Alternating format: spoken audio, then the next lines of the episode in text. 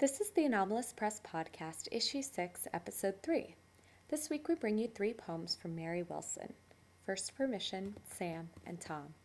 If you enjoy what you hear today, consider liking us on Facebook, following us on Twitter, or rating this podcast in the iTunes Store. And join us next week when we bring you The Giver by Lindsay Mirbaum. Thanks and enjoy.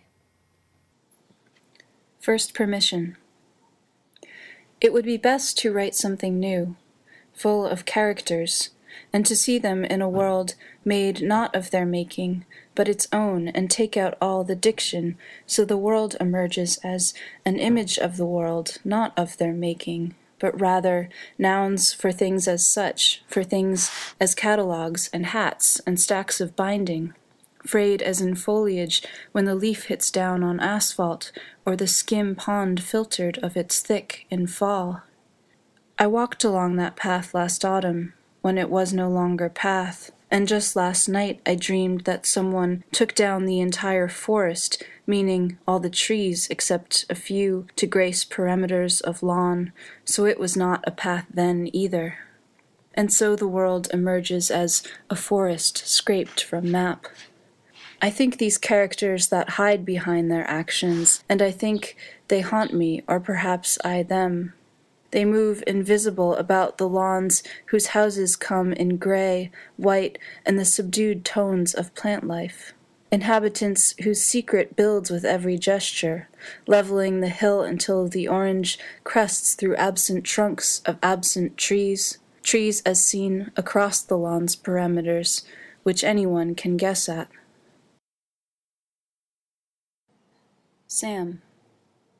Though split in two at such an early age, Sam grew up in leaps long and fronted, and his one would quickly stumble to forgive his other, though how Sam's forgivability had morphed into a new word none of us could say, Sam, with his fork inside the hand of dinner table slip ups, was not naturally a violent creature, blotting out the world, according to his other, Sam, the plum shaped drops condensing on the table with alarming speed, and some claimed that a column rose out from the circle they surrounded.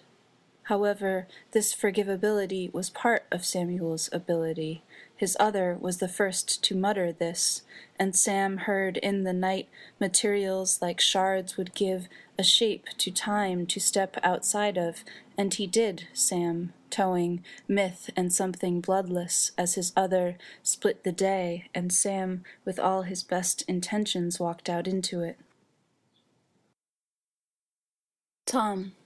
Sublingual Tom persuaded pain free Tom to try an oral indwelling or a best route to the bedpan kind of Tom, our Tom whose limbs raked sore and stiff, and Perry persuaded slow release Tom of a three day escalation or a three day dehydration, where we find Tom nigh at sunrise on an earth stripped painfully of Tom, as out the window blinds a halo Tom regards the light in streaming through a tube injected day, so mild and impermanent Tom observes a day with properties of metal, although later, when the hand grasped bed rail Tom declined the intravenous sun inflected orally and white round tablet Tom, some pains indwelling visceral.